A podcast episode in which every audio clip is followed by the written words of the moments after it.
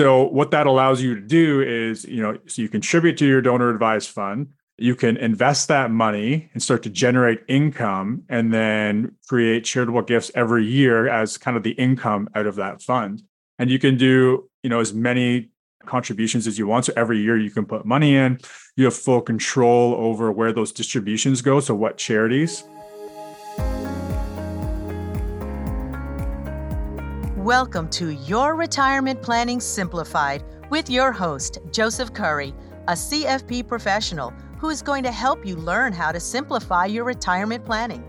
This podcast is all about helping you answer those burning questions you've had about your retirement possibilities and making a plan to get there. Through retirement planning education, resources, and expert interviews, Joe will help you get clear on your retirement vision how to simplify it, and what you'll need specifically to achieve or maintain your financial freedom.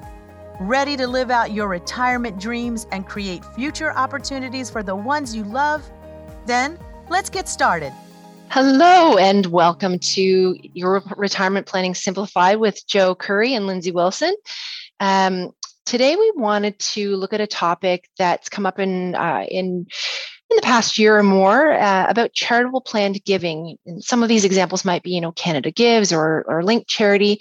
We thought it might be worthwhile to look at exactly what charitable planned giving is, how to go about doing it. So, Joe, what exactly is it? Okay, so Lindsay, charitable planned giving is basically planning or creating a gift now that will go to an organization you love later, most often later. Now, it could also be uh, something that you're doing or giving now, but giving some more thought to how you can increase that impact. So, uh, from a high level, that would be charitable plan giving. Right. And what are some of the different ways that you might be able to plan it out or, or, or go about do some do charitable plan giving?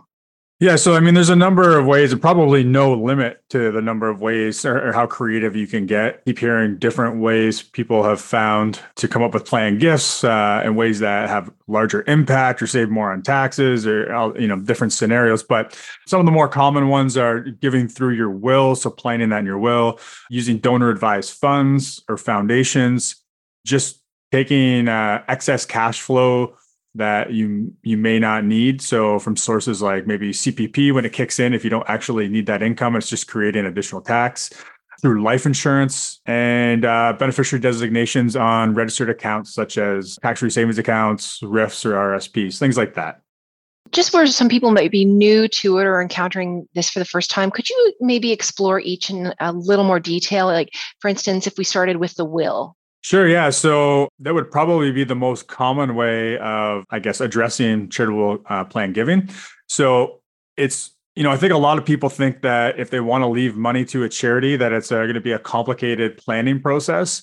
But at the end of the day, through the will, all you really have to do, especially if you already have a will in place, is you know just add a couple lines to it, and you you might want to specify in there uh, a specific gift to uh, one or more charities that's a, a, you know a specific dollar amount or it might be the uh, kind of the residual leftover after your you know your kids or whoever else you're leaving money to get the gifts you want them to have and then you know kind of if there's money left over whatever's left over could then go to the, that charity or those charities however you you've uh, kind of explored it so it's just a matter of basically having a conversation with your advisor and your your lawyer and just letting them know what you want to do and then you know the lawyer can just add that in quite quite simply Right. And and now how about a donor advised fund?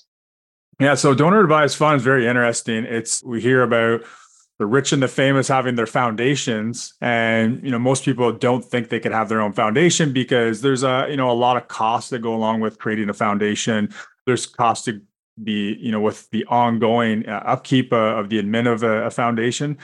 But what a donor advised fund is is it's basically a foundation. It's just it's carved out of a larger foundation. So it's your own little piece carved out of a larger foundation. And it, and for all intents and purposes, it, it acts the exact same way.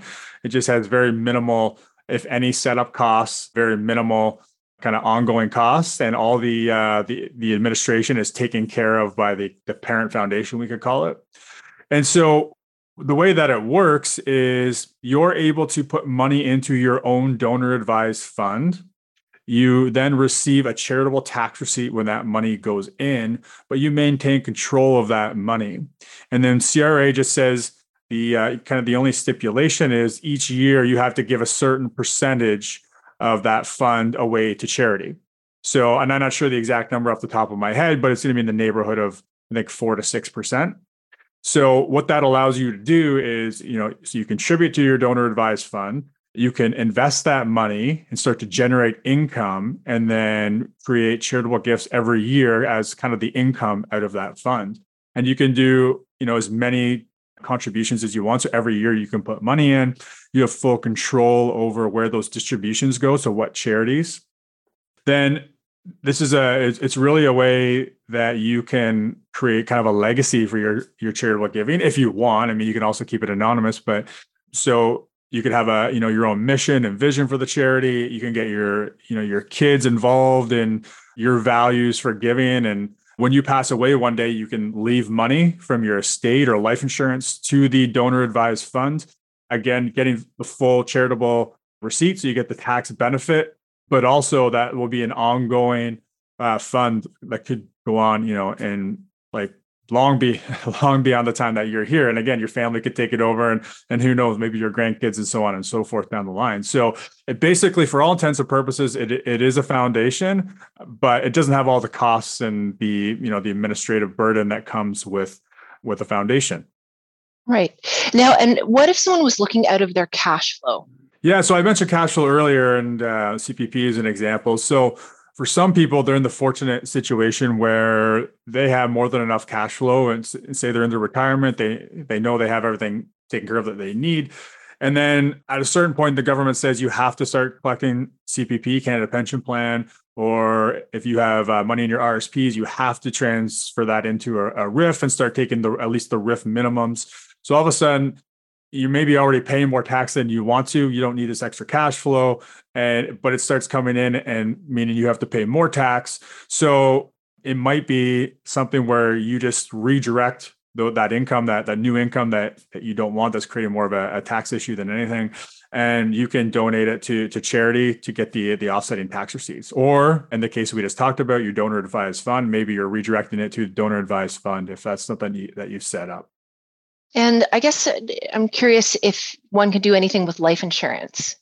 Yeah, so life insurance is interesting, and this is one really one of those ways I was talking about earlier where you can get very creative. So, you know, touch on this in a couple different ways, but from a high level, there's two ways to use life insurance for charity. So, the first one is uh, if you have a policy, you can donate that policy to a charity and then you can continue to make the premium payments but those are tax deductible premiums. So you're getting a charitable tax receipt every time you pay the premium. So the other way to do it though is you make the beneficiary of your life insurance policy the charity. So you continue to be the owner of the policy. You pay the premiums. There's no tax deduction for those premiums. But the the charity is the the beneficiary. So when you pass away you, your estate will then get a charitable tax receipt equal to the the proceeds of that life insurance policy.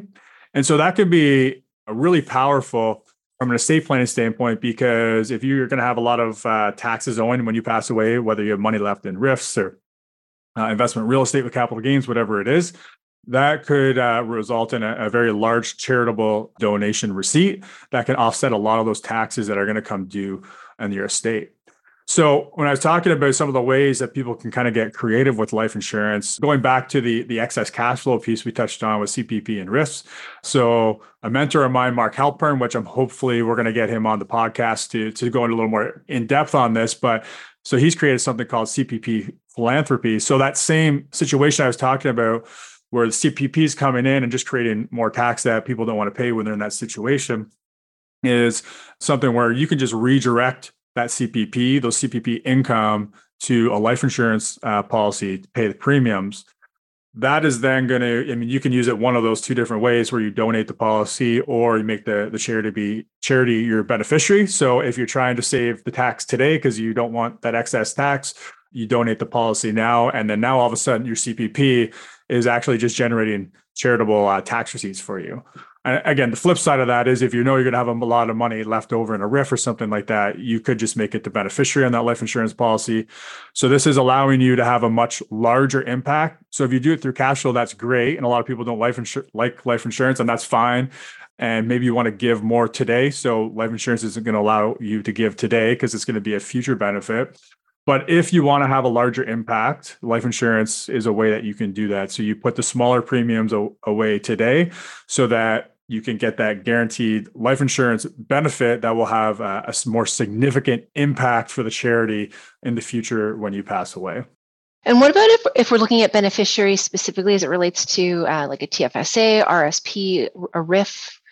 Yeah, sure. So registered accounts such as RRIFs or RSPs or tax-free savings accounts, we can have named beneficiaries for those types of accounts. So we can uh, just put a charity as the beneficiary or multiple charities. And so when you pass away, the charity will receive those funds and the estate will get a, a charitable tax receipt. So again, offsetting a bunch of the taxes. Specifically, you know, where I see that used most often is with a RRIF or an RSP. And that's because that money, you know, whatever's left in there, in a lot of cases, you know, 50% of that's going to go to CRA roughly because it's fully taxable as income in, in the year you pass away. So if that money is left to charity, then it's uh, you're actually getting a tax receipt and what uh, you know it's going to offset other tax within in the estate i mean it's really just a i guess there's no tax payable on it when it when it comes through with the estate so that's uh, one way. And sometimes, you know, people use a portion of that. And, and that also comes back to, so getting away from the beneficiaries on those accounts again, a lot of people really are worried about the tax they're going to pay on that RRIF. So aside from just donating it to a beneficiary, you know, that's where we see other things like life insurance or maybe other assets such as stocks that have appreciated in value. They can be left to charity, donated to charity without realizing the capital gain and still getting the full tax receipt and again, that's also going to go to help offset taxes that are going to come on the estate from things like the RRIF. So, so yeah, named beneficiaries are, are definitely something that is super easy. You know, it's even easier than the will. You just tell your advisor or you know whoever holds your account that you just want to who you want to make the beneficiary. The simple process, and then when something happens to you, you know that charity is going to get the money if it you know if we're looking at this why should someone consider charitable planned giving as opposed to say ad hoc giving yeah, that's a great question. And at the end of the day, most people don't really give a lot of thought to you know planning out their charity and don't get me wrong you know they might start the year with a budget like this year we're going to give a you know away $5000 to charity but by giving some more thought to the the planning aspects it's really allows you to have a bigger impact. So most people they don't give because they want to save some money on taxes. They give because there's causes that they care about and they want to have an impact. And that's why there's not a lot of planning goes into it. They just kind of they just give that money when the time comes, you know, whether they're writing a check once a year or it's when someone comes asking, they know, you know, they're expecting it. And that again, that's all great and it is having an impact. But from a, a, planning standpoint, the way I look at it is if those organizations and those causes are important to you, does it not make sense to do a little bit of planning to see how can we have a bigger impact how can we take those same dollars you're giving and stretch them and, and make them go further for the organizations or the, or the, causes that you love so that's why i think that it's uh, it, it's so important to give thought to this planning especially if you know if you start talking about larger lump sums or we're talking about charitable giving as part of an estate plan Right. So if we're looking at action items that people can carry forward from today, what would we be what would we tell people? Yeah, so I think the first thing is if you are charitably inclined and you are working with an advisor or an estate planning uh, attorney, just let them know that charity is important to you and let them know you want to have a discussion about how you can fit that into your overall financial plan in a way that's going to help you have a larger impact for those causes. Excellent. Thanks, Joe. And, and as always, uh, if you're listening, if you know somebody that you think might benefit from listening to this podcast or this particular topic, please like, share, subscribe, and rate the podcast. And of course, if there's any topic, issue, question that you have that you'd like us to cover, don't hesitate to reach out. We are more than happy to, to answer any of your questions. And in conclusion, Don't forget about the show notes. If there's any sort of topics, material in here that you're interested in knowing more about, you can always find it out at www.matthewsandassociates.ca slash 23, episode 23. Any final thoughts, Joe? Anything that you want to add?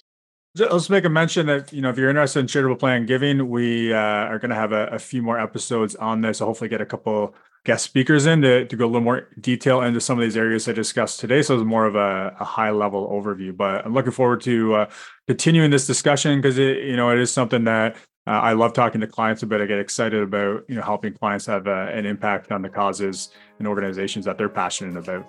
Absolutely. Thanks, Joe. Thank you, Lindsay. Investment services are provided through Matthews and Associates Investments of Aligned Capital Partners Incorporated, an approved trade name of Aligned Capital Partners Inc., ACPI. Only investment-related products and services are offered through ACPI slash Matthews and Associates Investments of ACPI and covered by the Canadian Investor Protection Fund. Tax planning, financial planning, and insurance services are provided through Matthews and Associates. Matthews and Associates is an independent company separate and distinct from ACPI slash Matthews and Associates Investments of ACPI. Matthews and Associates are not licensed tax professionals, and you should consult with your tax advisor before acting on any recommendations. Thank you for joining us for this latest episode of Your Retirement Planning Simplified. If you'd like to see how prepared you are for retirement, we've created a free retirement readiness calculator to help you out go to matthewsandassociates.ca forward slash ready to input your retirement information and receive instant feedback to help you evaluate your current retirement readiness. Be sure to tune back in for the next episode, and until then, we're here to help you simplify and succeed in your retirement planning.